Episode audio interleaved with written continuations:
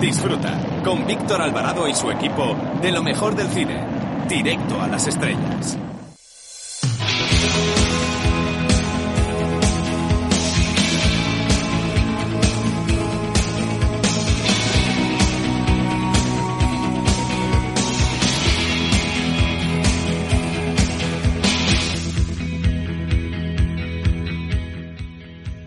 Hola, soy Fernando Tejero y os mando un beso muy fuerte a todos los oyentes de, Directo a las Estrellas. Chao, se os quiere, chao.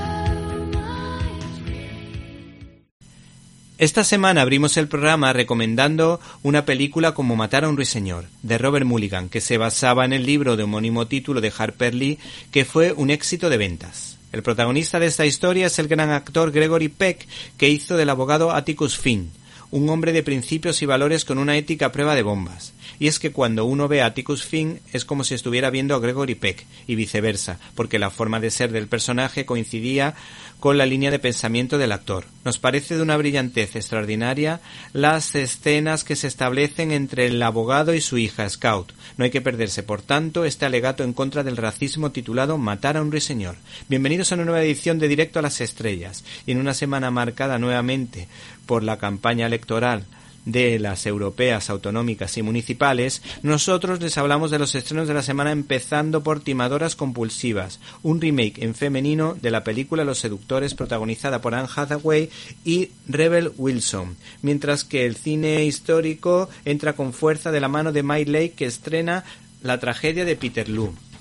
Por otra parte, el western crepuscular a la francesa se titula Hermanos Sister, que cuenta, entre otros, con la presencia de Joaquín Phoenix y John C. Reilly. Por último, el cine de animación nos sorprende con Robert Brand, el coleccionista, que es un homenaje a los pintores Rembrandt y Rubens.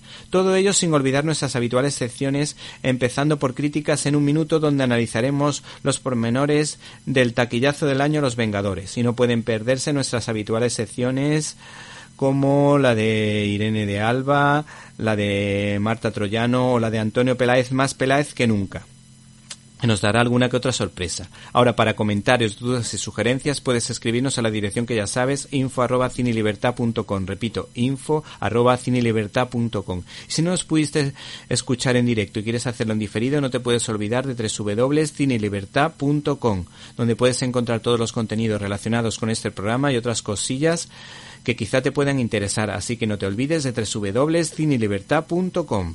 Hemos recibido un correo electrónico de Martina Guillén, que nos recomienda la película En buenas manos, que nos habla de la adopción y la maternidad. Y dice que se ha sentido identificada con muchas de las escenas que aparecen en la película. Por último, para comentarios, dudas y sugerencias, puedes escribirnos a info.cinlibertad.com. Comenzamos.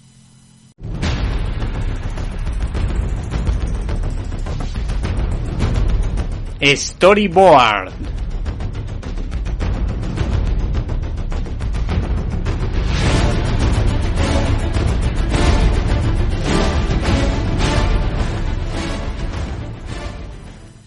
La editorial Panini saca a la palestra la tapa de Dan Slott de su vecino y amigo Spider-Man. En este caso les hablamos de Spider-Man La muerte del mañana, que recopila una serie de relatos cortos pero muy bien trenzados donde no se da nunca puntada sin hilo sobre este peculiar héroe. Nosotros nos centramos en dos de ellos, que nos han llamado la atención. El primero se titula Las alturas, siendo escrito por el citado Dan Slott y el dibujante Giuseppe Camuncoli, en la que se plantea cómo sería la relación entre el binomio Peter Parker, Con su exnovia, la detective Carly Cooper, pues Spider-Man se ve obligado a contar con ella para resolver los casos lo que genera situaciones simpáticas e interesantes. En este caso deberán, entre comillas, unirse para desvelar el misterio del buitre.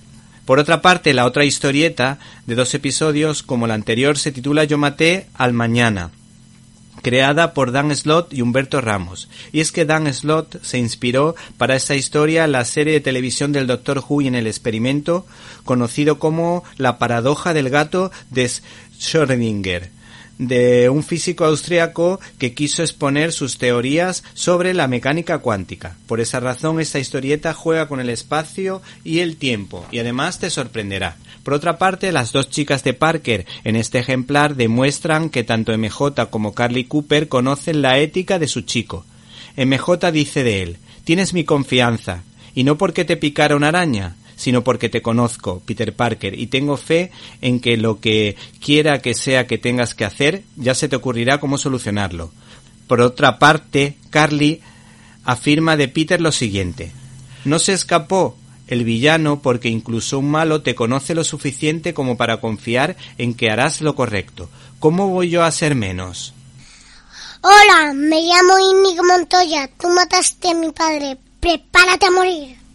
Estás escuchando el directo a las estrellas con Víctor Alvarado.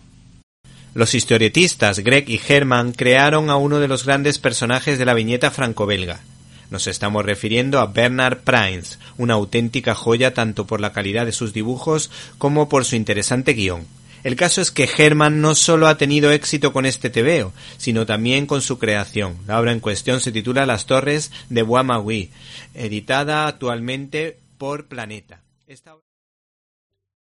¿Te está gustando este episodio? Hazte fan desde el botón Apoyar del podcast de Nivos. Elige tu aportación y podrás escuchar este y el resto de sus episodios extra. Además, ayudarás a su productor a seguir creando contenido con la misma pasión y dedicación.